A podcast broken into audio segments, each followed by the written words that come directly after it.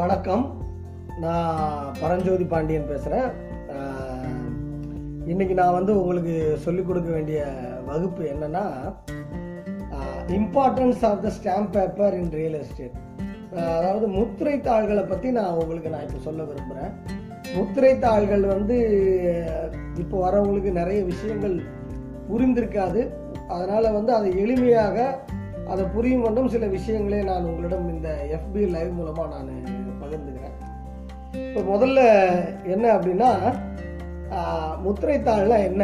முத்திரைத்தாள்னா simple அதாவது முத்திரைத்தாள்னா அதாவது அரசு நாம் இடம் வாங்கும் போதோ இடம் விற்கும் பொழுதோ அல்லது பரிமாற்றங்கள் பரிவர்த்தனைகள் செய்யும் பொழுதோ அரசுக்கு கட்ட வேண்டிய வரியை அரசுக்கு க கொடுக்கப்பட வேண்டிய பணத்தை நாம் வந்து க அரசுக்கு கட்ட வேண்டிய கட்டணத்தை அதாவது வரியை அரசிடமிருந்து தாள்களாக பெற்றுக்கொள்கிறோம். அரசிடம் நேரடியாக எடுத்துகிட்டு போய் கட்டுறதுக்கு கவுண்டர் இல்லாதனால அரசு விற்கின்ற முத்திரை தாள்களை நாம் வாங்கி நாம் பயன்படுத்தும் பொழுது அதற்கான பணம் அவரிடம் போய் சேர்ந்து விடுகிறது. அதனால் வந்து அரசு தன்னோட வரியை முத்திரைத்தாள்கள் மூலமாக கலெக்ட் பண்ணுது. இப்போ முத்திரை தாள்கள் எப்படி இருக்குது அப்படின்னா முதல்ல வந்து பார்த்தீங்கன்னா முத்திரை தாள்கள் ரெண்டு விதத்தில் இருக்குது அதாவது முத்திரை தாள்கள் அப்புறம் முத்திரை வில்லைகள். அதாவது ஸ்டாம்ப்ஸு அப்புறம் வந்து பேப்பர்ஸ் அப்படின்னு ரெண்டு இருக்கு. இதன் மூலமாக தான் வந்து நம்மளோட பிஸ்னஸ் வியாபார நடவடிக்கைகள் அனைத்தையுமே அரசுக்கு கட்ட வேண்டியதை வந்து நாம் வந்து முத்திரைத்தாள்களுக்காக நம்ம கட்டுறோம். இப்போ நம்ம தெரிஞ்சுக்க வேண்டியது என்ன அப்படின்னா முத்திரைத்தாள்களில் நல்லா கவனிங்க. அதாவது வந்து நிறைய பேர் போஸ்டலில் இருக்கிற ஸ்டாம்ப்ஸ் கேள்விப்பட்டிருப்பீங்க. ரைட்டா போஸ்டல் அஞ்சல் துறை சம்மந்தப்பட்டதெல்லாம் விட்டுருங்க. அஞ்சல் துறை அல்லாத ஸ்டாம்ப் அதாவது முத்திரை வில்லைகள் நிறைய இருக்கு. அதோடு சேர்ந்து முத்திரை தாள்களும் இருக்கு. அப்போ அப்படின்னா அதை ரெண்டாக பிரிக்கலாம். அதாவது அஞ்சல் துறை இல்லாத ஸ்டாம்ப்ஸை நம்ம ரெண்டாக பிரிக்கலாம்.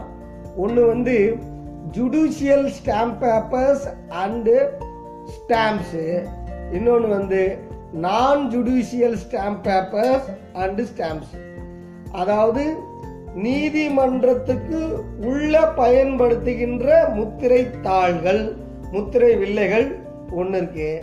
நீதிமன்றத்திற்கு வெளியே பயன்படுத்துகின்ற முத்திரை தாள்கள் முத்திரை வில்லைகள் அப்படின்னு ஒன்று இருக்கு. இப்போ இந்த நீதிமன்றத்திற்கு உள்ளே பயன்படுகின்ற முத்திரை தாள்கள் முத்திரை வில்லைகள் நீதிமன்றத்திற்கு வெளியே அதாவது பத்திரப்பதிவு அலுவலகத்திற்கு அக்ரிமெண்ட்டுக்கு ரெண்டலுக்கு லீஸுக்கு குத்தகைக்கு இதுக்கெல்லாம் பயன்படுத்தப்படுகின்ற முத்திரை தாள்கள். ஆக ரெண்டாக இருக்குது இது ரெண்டுமே இந்தியாவில் நாசிக்லையும் ஹைதராபாத்லையும் பிரிண்ட் பண்ணுறதா நமக்கு முன்னாடி இருக்கிறவங்க கொஞ்சம் சொன்னாங்க நம்ம என்னோட சீனியர்ஸ் கொஞ்சம் பழக்கப்பட்ட ரியல் எஸ்டேட்டில் இருக்கிறவங்க தெரிஞ்சவங்க சொன்னதாக கேள்வி. நான் இது வரைக்கும் நேரடியாக போய் பார்த்ததில்லை. ஆனால் ஹை டினாமினேஷன் முத்திரை தாள்கள் எல்லாமே வந்து நாசிக்ல இருந்தோம். லோ டினாமினேஷன் முத்திரை தாள்கள் எல்லாமே வந்து ஹைதராபாத்தில் இருந்தும் நம்ம தமிழகத்திற்கு வருது. இந்தியா முழுக்க இங்கேருந்து தான் அச்சடிக்கிறாங்க. ஆக எல்லா இடத்துலையும் அச்சடிக்கல. ஏறக்குறைய எப்படி நாம் பணத்தை அச்சடிக்கிறோமோ அதே போல பாதுகாப்புடன் தான் இது அச்சடிக்கப்படுகிறது. இதில் உங்களுக்கு தெரியும் தெல்கி எஃபெக்ட்னு ஒன்று ஒரு பத்து வருஷத்துக்கு முன்னாடி இருந்துச்சு. தெல்கி அப்படின்றது என்னன்னா மும்பையில் ஒரு ஸ்டாம்ப் வெண்டர் அவர் என்ன பண்ணாருன்னா நீங்கள் என்னடா விற்கிறது நாங்களே நீங்கள் என்னடா பிரிண்ட் பண்ணுறது நாங்களே பிரிண்ட் பண்ணிக்குவோம். அப்படின்னு சொல்லி பிரிண்ட் பண்ணாங்க. கொடுத்தாங்க. இந்தியா முழுக்கும் போச்சு. அது பலாயிரக்கணக்கான கோடி ரூபாய் வந்து அரசின் வரி பணத்தை ஏமாத்தினாங்க. அது நிறைய நாள் ஹெட்லைன்ஸாக நம்ம இந்திய அரசு சேனல்கள் எல்லாம் வந்தது நமக்கு தெரியும். அதாவது முத்திரை தாள்களை ரெண்டு விதமாக நாம் பிரிக்கலாம். After Telgi effect after before Telgi effect தெல்கிக்கு முன்னாடி ஸ்டாம்ப் பேப்பரை பற்றி நாம் தெரிந்து கொள்ள வேண்டியது தெல்கிக்கு அப்புறம் ஸ்டாம்ப் பேப்பரை பற்றி நாம் தெரிந்து கொள்ள வேண்டியது என்று ரெண்டாக பிரிக்க வேண்டியதாக இருந்துச்சு. அதுக்கு முன்னாடியெல்லாம் வந்து முத்திரை தாள்களை நம்ம இது ஸ்கேன் பண்ணி இது ஒரிஜினலா அப்படின்னு நம்ம கவலைப்பட்டதே கிடையாது. ஸ்டாம்ப்ஸ் எல்லாம் கவலைப்பட்டதே கிடையாது. ஆனால் அதுக்கப்புறம் வந்து நாம் வந்து கவலைப்பட ஆரம்பித்து விட்டோம். முத்திரை தாளில் இது ஒரிஜினலா ஒரிஜினல் இல்லையா என்பதையெல்லாம் பார்ப்பதற்கு கவலை ஆய்வு செய்ய ஆரம்பிச்சிட்டோம். இதுதான் வந்து ஆஃப்டர் தெல்கிக்கும் பிஃபோர் தெல்கி எஃபெக்ட்டுக்கும் ஆஃப்டர் தெல்கி எஃபெக்ட்டுக்கும் இப்போ இந்த முத்திரை தாள்களை நாம் எப்படி புரிஞ்சுக்கணும் அப்படின்னா இப்போ நம்ம நான் வந்து சென்னை உயர்நீதிமன்றத்தில் இந்த பத்திரப்பதிவுக்கெல்லாம் போகும்போது ஸ்டாம்ப் பேப்பர் வாங்க நம்ம போவோம். போகும்போது ஸ்டாம்ப் வெண்டர்கிட்ட நிறைய பேர் வந்து ஜுடிஷியலா நான் ஜுடிஷியலான்னு கேட்டால் தெரியாது. அந்த ஸ்டாம்ப் வெண்டர் ரெண்டும் வச்சு வித்துட்டு இருப்பார்.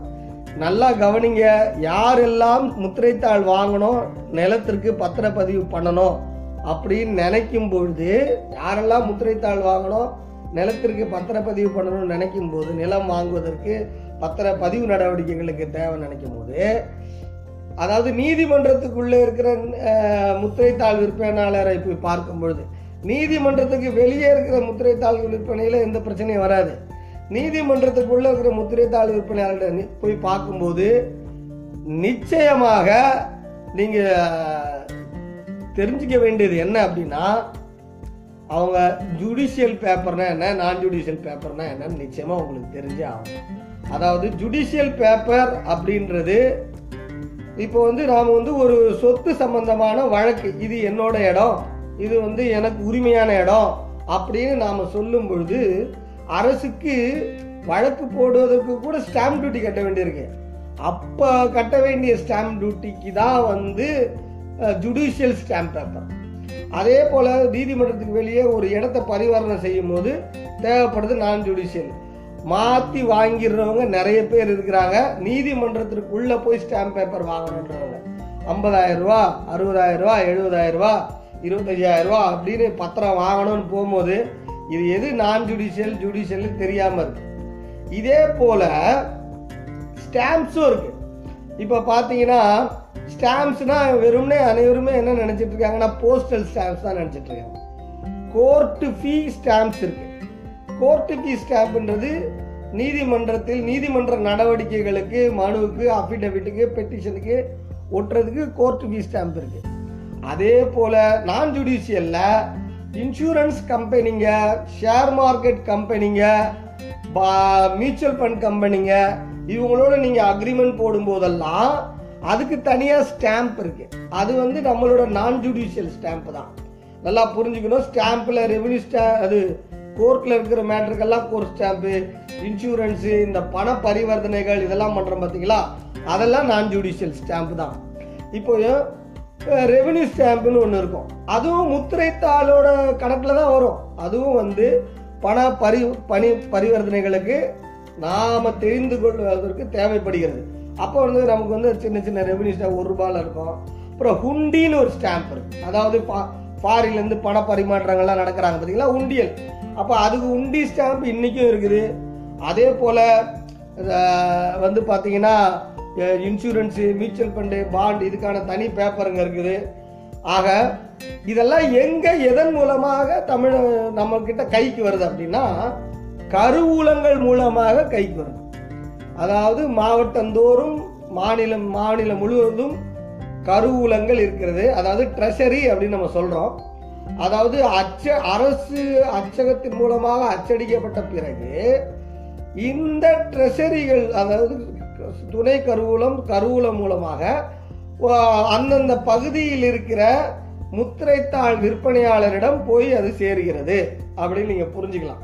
அப்போ மாவட்ட கருவூலம் துணை கருவூலங்கள் மூலமாக தான் பதிவு செய்யப்பட்ட லைசன்ஸ்டு ஸ்டாம்ப் பேப்பர் விற்பனையாளர்கள் அதனை விற்கிறாங்க. இப்படி தான் வந்து மக்களிடம் டிஸ்ட்ரிபியூஷன் ஆகுது முத்திரை தாள்கள் அப்போ முத்திரை தாள்களை நாம் வாங்கும் பொழுது இவர் லைசன்ஸ்டு நம்பர் பாருங்கள் ஒரு ஸ்டாம்ப் பேப்பர் விற்கிறவர் கையில் நீங்கள் போய் அவர்கிட்ட ஸ்டாம்ப் பேப்பர் வாங்கும்போது அவர் ஸ்டாம்ப் வெண்டர் லைசன்ஸ் நம்பர் இதெல்லாம் இருக்கான்னு கொஞ்சம் பார்த்துக்கிறது உசிதமானது. அதனால் வந்து ஸ்டாம்ப் பேப்பர் வெண்டர் லைசன்ஸ் நிச்சயமாக பார்த்துட்டு அவங்கக்கிட்ட பேப்பர் வாங்குங்க.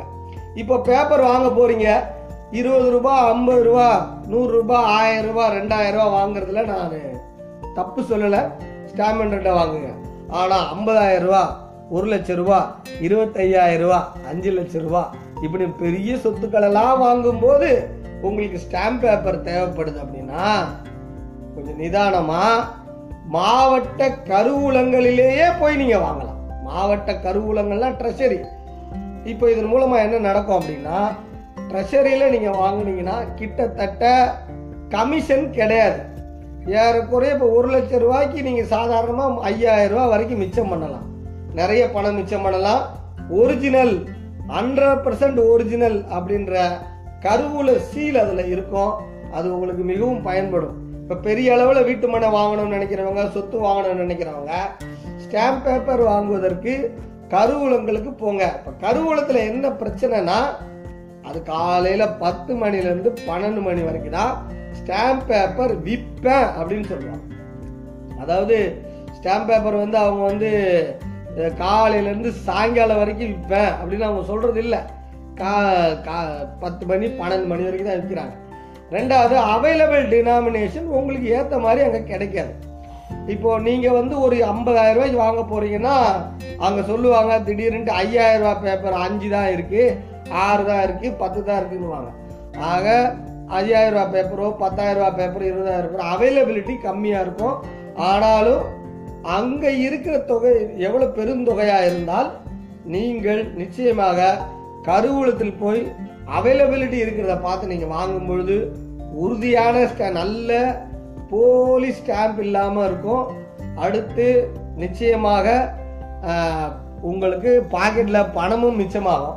ஆக நீங்கள் நிச்சயமாக வந்து கருவூலங்களில் அதிக மதிப்புள்ள ஸ்டாம்பை வாங்குறதுக்கு முத்திரை தாள்களை வாங்குறதுக்கு நீங்கள் பாருங்கள் அப்படின்னு நம்ம சொல்லுவோம். இப்போ இது வந்து முழுக்க முழுக்க நான் இன்னைக்கு பேசுறது வந்து ரியல் எஸ்டேட்டு சம்பந்தப்பட்டது தான் இப்போ பத்திரத்துக்கு பத்திரம் அடிச்சிட்டீங்க. பத்திரம் திடீர்னு நின்று போச்சு. இப்போ இடம் வாங்க போறீங்க. ஒரு அறுபதாயிரம் ரூபாய்க்கு எழுபதாயிரம் ரூபாய்க்கு ஸ்டாம்ப் பேப்பர் வாங்கிட்டீங்க. டிராஃப்ட் போட்டுட்டீங்க. டிராஃப்டில் இப்போ வந்து திடீர்னு பத்திரம் நின்று போச்சு. ஏதோ ஒரு தடங்கள். கிவ் செல்லரு கையெழுத்து போட வரல. டிஸ்பியூட் ஆயிடுச்சு எல்லாம் இறந்துட்டாரு. ஏதோ ஒரு தடங்கள் வந்துருச்சு.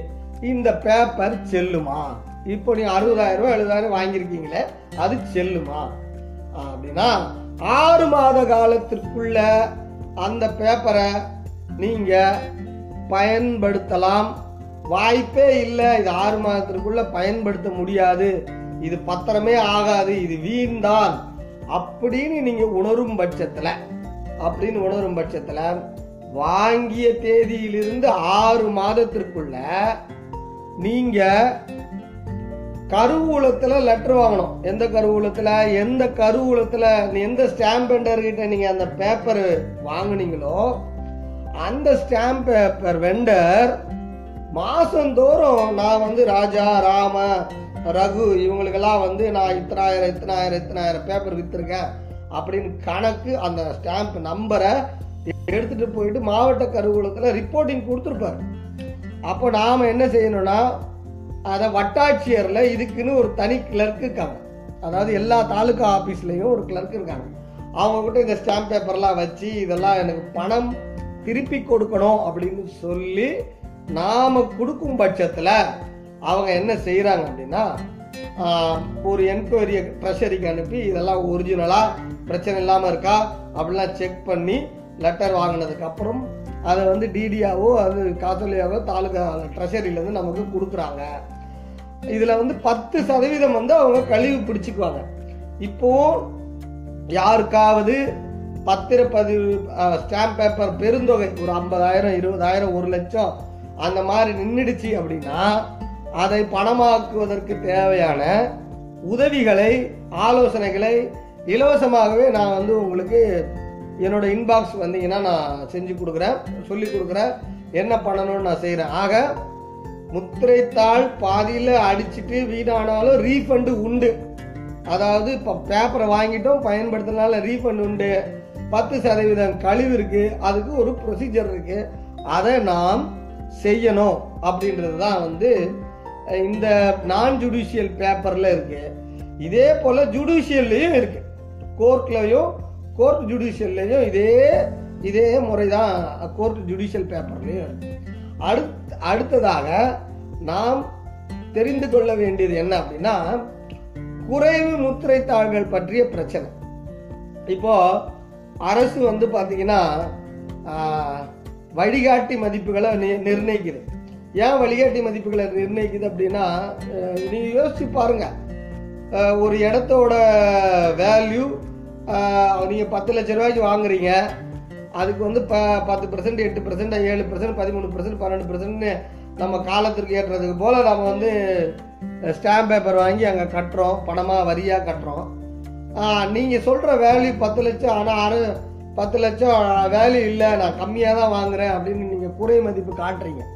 அப்போ காட்டக்கூடாது குறை மதிப்பு காட்டக்கூடாது அதே போல் அதிக மதிப்பு காட்ட வேணாம்னா ஒரு வழிகாட்டி ஒரு கைட்லைன் வச்சிடணும் நீங்கள் கம்மியாக வாங்கினாலும் சரி நீங்கள் அதிகமாக வாங்கினாலும் சரி எனக்கு இந்த அம இந்த இடத்துக்கு இந்த ரேட்டுக்கு இவ்வளோ பேப்பர் கொடுத்துரு இவ்வளோ மதிப்பை கட்டிடு அப்படின்னு அரசு ஒரு கைட்லைன் வேல்யூவை வைக்கிறாங்க. இப்போ அந்த கைட்லைன் வேல்யூலையும் பிரச்சனை இருக்குது அதாவது அரசு வச்ச கைட்லைன் வேல்யூ தவறாக இருக்குது அரசு வச்ச கல்வியினுடைய உயர் மதிப்பாக இருக்கு.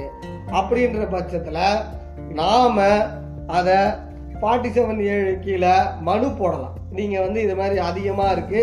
இதை குறைக்கணும் இதை செய்யணும் போகணும் வரணும் அப்படின்னு மனு போடலாம்.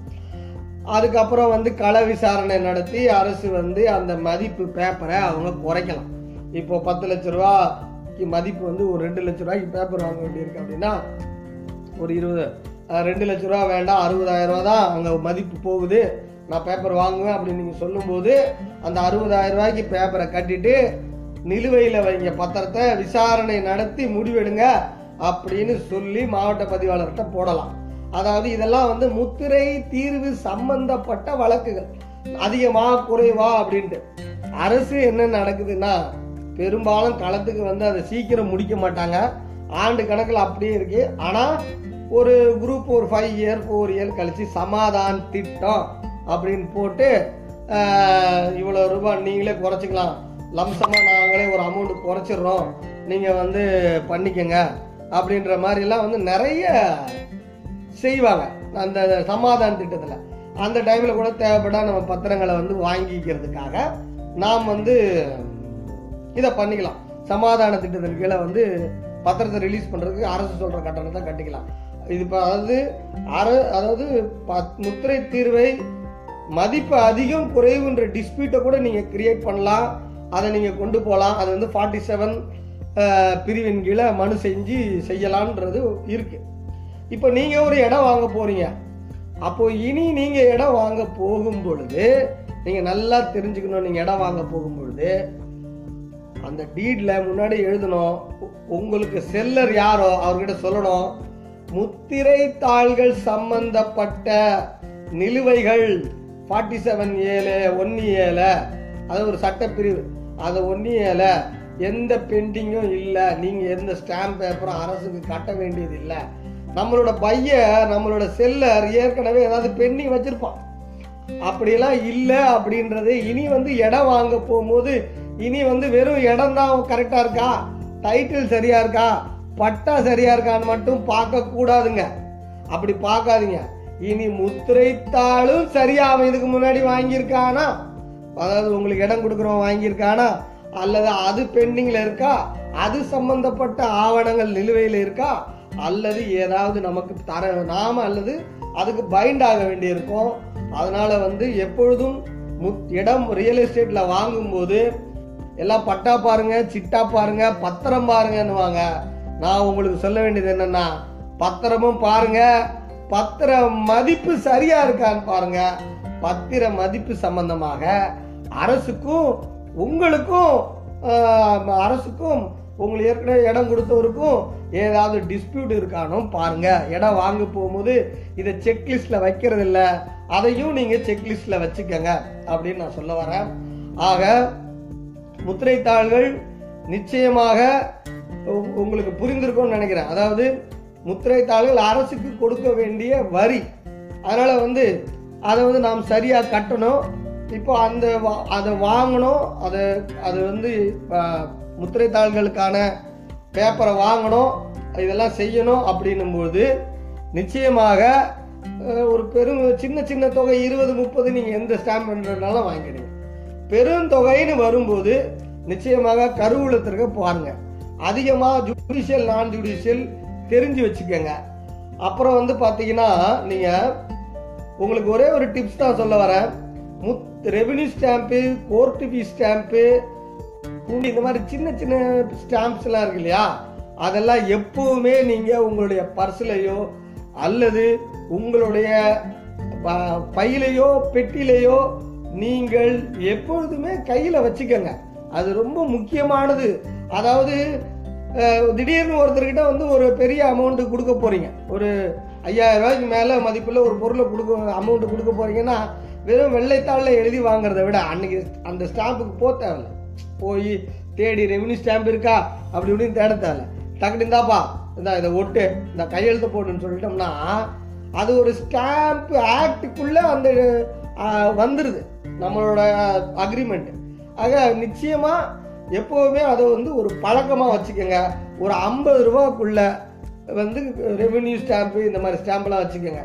கோர்ட்டு ஃபீஸ் ஸ்டாம்ப் உங்களுக்கு எப்படி தேவைப்படும்னா இந்த தகவல் பெறும் உரிமை சட்டம் போடுறீங்க அல்லது ஏதாவது மனு கொடுக்குறீங்க எதுக்கோ ஒரு விஷயத்துக்கு நிச்சயமாக நீங்கள் வந்து சட்ட ரீதியான நடவடிக்கைகளுக்கு தேவைப்படும். இது எல்லாமே எப்பொழுதும் கையில் வச்சுக்கிறத நான் வந்து உங்களுக்கு அட்வைஸ் பண்ணுறேன் இது மட்டும் இல்லாமல் நீங்க தெரிஞ்சுக்க வேண்டியது முத்திரை தாள்கள்ல என்ன அப்படின்னா முத்திரை தாள்கள் வந்து நாம் பத்திரம் அதாவது வெள்ளக்காரங்காலத்தில் இருந்த முத்திரை தாள்களோட படங்கள் நீங்க கண்டுபிடிச்சிருக்கீங்க திருவாங்கதூர் சமஸ்தானம் அந்த மாதிரி வந்து சம பழைய பத்திரங்களை எடுத்து பார்க்கும்போது பிரிட்டிஷ் இந்தியா நான் பிரிட்டிஷ் இந்தியாலலாம் பழைய முத்திரை தாள்கள்லாம் இருந்துச்சு.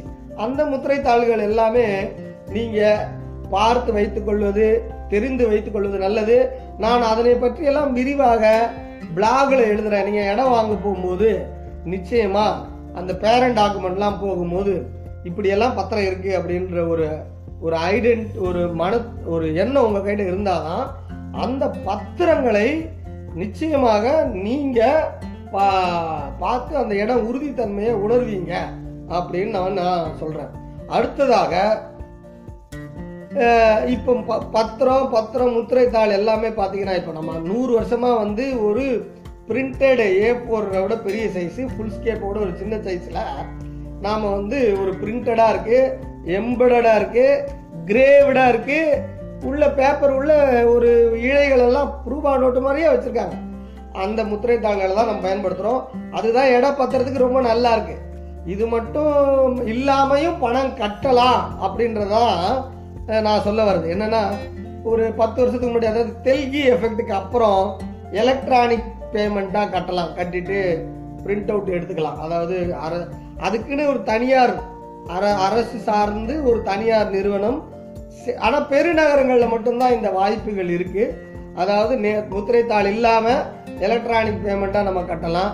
அல்லது வெறும் வெள்ளை பேப்பரில் அடிச்சிட்டு கூட தொகையை முழுசாக வந்து அரசு கிட்ட கட்டலாம் டிடி எடுத்து கட்டலாம். பட் ஆனால் அது ஒரு வெளியே பார்க்கறதுக்கு ஒரு பத்திர மதிப்பாக தெரிய மாட்டேன்து அதனால் வந்து ஏன்னா பத்திரம் அப்படின்றது நாட் ஓன்லி ஃபிசிக்கல் அது எமோஷ்னல் அப்போ பார்த்தீங்கன்னா இந்த பத்திரத்தை பார்க்கும்போது அது ஒரு எமோஷ்னல் கிடைக்குது. ரைட் இது ஒரு இடம் அப்படின்ட்டு. வெறுமனே ஒரு பேப்பரை நம்ம பார்க்கும்போது அது நமக்கு கிடைக்க வெறும் வெறும் பேப்பரில் எழுதி அடிச்சுட்டு காசு கட்டுறதுல அது வந்து மக்கள்கிட்ட அது கரெக்டாக வரவேற்பு பெருமளவு இல்லை அப்படின்றது தான் நாம் இப்போ இருக்கிற யதார்த்தம். ஆனால் கட்டலாம் அதாவது பணமாகவும் கட்டலாம் அப்படின்னு. இப்போ திடீர்னு முத்திரை தாள்கள் இல்லை. ஷார்ட்டேஜ் ஆயிடுச்சு முத்திரை தாளே கிடைக்கல. அப்படின்னா என்ன பண்ணுங்க அப்படின்னா நல்லா கவனிங்க. அடிக்க வேண்டியதெல்லாம் அடிச்சிடணும். வாங்குற விற்கிறவர் கையெழுத்து போட்டுடணும் பத்திரம் எல்லாமே ரெடியாக இருக்கணும். அடித்து நேரடியாக ட்ரெஷரிக்கு போய் ட்ரெஷரி அதிகாரியை பார்த்து இதுக்கு தேவையான ஸ்டாம்ப் டியூட்டி கட்டுலாம் நாங்கள் பணம் கட்டுறோம்னா கட்டிட்டு அவங்க வில்லைகளாக தருவாங்க ஸ்டாம்ப் அது மேலே ஒட்டி அதில் சீல் போட்டு அந்த அதிகாரி கையெழுத்து போடுவார். அது செல்லும். பெரும்பாலும் முத்திரை தாள்கள் ஷார்டேஜ் பேர்பத்துல இதுக்கு பேர் வந்து ஸ்பெஷல் அடிசிவ் ஸ்டாம்ப் அடி அடிவினா ஒட்டும் ஸ்டாம்ப் அப்படின்னு பேர். அதாவது ஸ்பெஷலாக ஒட்டி அதாவது நீங்கள் வந்து நேரு உத்தரைத்தாள் இல்லை. ஆனால் டீடு முழுக்க அடிச்சிடணும். பையர் சிலர் எல்லாம் கையெழுத்தெல்லாம் போட்டுடணும். ட்ரெஷரிக்கு நேராக போகணும். ட்ரெஷரிக்கு நேராக போய் அதிகாரி கிட்ட கொடுத்து அவங்ககிட்ட பணத்தை கட்டிட்டு அவங்க ஒரு ஸ்டாம்ப் அதில் ஒட்டி அதில் செயல் பண்ணுவாங்க. இப்போ தெரிஞ்சுக்கங்க எதுவுமே எழுதாமல் உள்ளே போய் ஸ்டாம்ப் ஒட்டி தருவாங்கன்னா நிச்சயமாக தரமாட்டாங்க. எல்லாத்தையும் கம்ப்ளீட்டாக முடிச்சிருக்கணும். டிரான்சாக்ஷன் முழுக்க முழுக்க முழுக்க முடிச்சிருக்கணும். அதுக்கப்புறம் தான் அவங்க வந்து நமக்கு வந்து சீல் ஒட்டி அதில் கையெழுத்து போட்டு அதை தருவாங்க. அது செல்லும் அது ஸ்பெஷல் அடிசிவ் ஸ்டாம்ப்ஸு முத்திரை தாளுக்கு இணையானது. பெரும்பாலும் ஐயாயிரம் ரூபா மதிப்பில் இருக்கும். ஒரு ஐநூறுரூவா மதிப்பிலே இருக்கும். அந்த மாதிரி இதில் அவங்க நமக்கு ஒட்டி கொடுப்பாங்க. ஆக இப்படியும் ஒரு நடைமுறை இருக்குது அப்படின்றத நீங்கள் புரிஞ்சுக்கணும். வெறும் ஸ்டாம்ப் பேப்பர் இல்லைனாலும் எலக்ட்ரானிக் பேமெண்ட்டில் பண்ணலாம். அப்படி இல்லைனா பணமாகவே கட்டலாம். அப்படி இல்லைனா வந்து அடிச்சு ஸ்டாம்ப் ஓட்டலாம் அப்படின்னா மேட்ரை முழுக்க வந்து முன்னாடியே நாம் வந்து அடிச்சிருக்கணும் அப்படின்ற விவரம் உங்களுக்கு நிச்சயமாக தெரிந்திருக்கணும். இது இல்லை. அடுத்ததாக முத்திரை தாளில் நாம் தெரிந்து கொள்ள வேண்டியது என்ன அப்படின்னா ஸ்டாம்ப்பு ஸ்டாம்ப் பேப்பரு அடுத்து வந்து நான் ஜுடிஷியல் ஸ்டாம்ப் இந்த நான் ஜுடிஷியல் ஸ்டாம்ப் பேப்பர் இப்போ நான் ஜுடிஷியல் ஸ்டாம்ப் பேப்பரில் காப்பி ஸ்டாம்புன்னு ஒன்று இருக்குது அதாவது இப்போ நீங்கள் கோர்ட்டு காப்பியெல்லாம் வாங்க போகிறீங்க ஜுடிஷியல் ஸ்டாம்ப் பேப்பரில் முத்திரை தாளே ஒரு ரூபாயில் இருக்குது அது பார்த்தீங்கன்னா நீதிமன்ற தீர்ப்பு இது ரெக்கார்டு எல்லாம் கேட்டு வாங்கினோம்னா நீங்கள் அங்கே காப்பி ஸ்டாம்புன்னு கேட்டு தான் வாங்கணும். ஆக அங்கேயும் வந்து ஒரு ரூபாயில் தாளாக இருக்குது ஒரு ரூபாயில் வந்து ஸ்டாம்பு மட்டும் இல்லை பேப்பராகவும் இருக்குது அதையும் கொஞ்சம் தெரிஞ்சு வச்சுக்கிட்டீங்கன்னா தான் நீங்கள் திடீர்னு ஏதாவது ஒரு ப உங்களோட இடப்பத்திரங்கள் பேரண்ட் டாக்குமெண்ட் வரும்போது பேரண்ட் டாக்குமெண்ட்டில் திடீர்னு ஒரு நீதிமன்ற உத்தரவு இருக்கலாம். அப்போ அது காப்பி ஸ்டாம்பாக இருக்கலாம். அப்போ அது கோர்ட் ஃபீஸ் கோர்ட் ஸ்டாம்பில் அது காப்பி ஸ்டாம்பா அப்படின்னா அது ஜட்ஜ்மெண்ட்டுன்னு தெரியும். இல்லாட்டி கா அது கோர்ட் கேஸுக்கு நம்ம கட்டின ஸ்டாம்பா அப்படின்னு தெரியும். இது எல்லாமே கொஞ்சம் சின்ன சின்ன விஷயங்கள்லாம் இதெல்லாம் நீங்கள் புரிஞ்சுக்கணும். நான் இது வரைக்கும் வந்து ஒரு ஐந்தாறு டிப்ஸ் உங்களுக்கு கொடுத்துருக்கேன். முக்கியமான டிப்ஸு மறுபடியும் பா பாருங்க. பத்திரங்கள் வாங்கும்போது பணம் மிச்சமாகிறதுக்கு ட்ரெஷரியில் போய் வாங்க பாருங்கள் அடுத்து வந்து எப்போவுமே சின்ன ரூபா ஸ்டாம்ப் எல்லாமே நீங்கள் கையில் வச்சுக்கோங்க. அடுத்து வந்து ரீஃபண்டுக்கு வழி இருக்குது அடுத்து வந்து இப்போ நான் முத்திரைத்தாள் இல்லாமல் ஐயோ நாம் பண்ணலாம் அப்படின்றது பார்த்துக்கோங்க. அதுக்கப்புறம் வந்து கோர்ட் ஃபீஸ் ஸ்டாம்புக்கும் கோர்ட் நான் ஜுடிஷியலுக்கும் நான் ஜுடிஷியலுக்கும் வித்தியாசம் இருக்குது அதை தெரிஞ்சுக்கோங்க. இன்சூரன்ஸு இது இதெல்லாம் அதுக்கப்புறம் வந்து ப- நிலம் மதிப்பு சம்மந்தப்பட்ட இட பிரச்சனைகளில் வந்து டிஸ்பியூட் இருந்தால் ஃபார்ட்டி செவன் ஏல நிச்சயமாக வந்து பத்திரத்தையும் நாம் செக் பண்ண வேண்டியிருக்கு.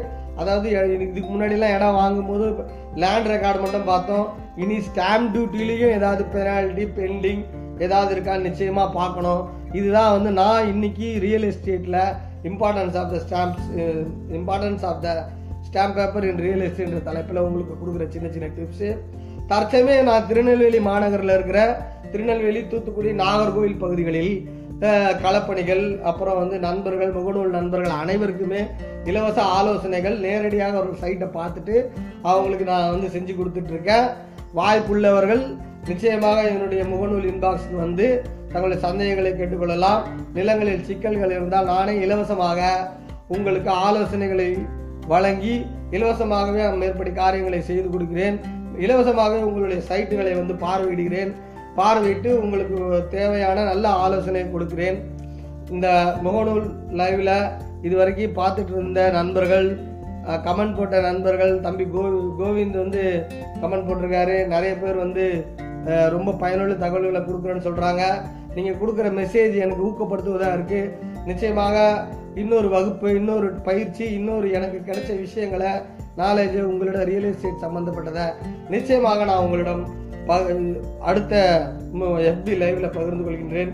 நன்றி வணக்கம்.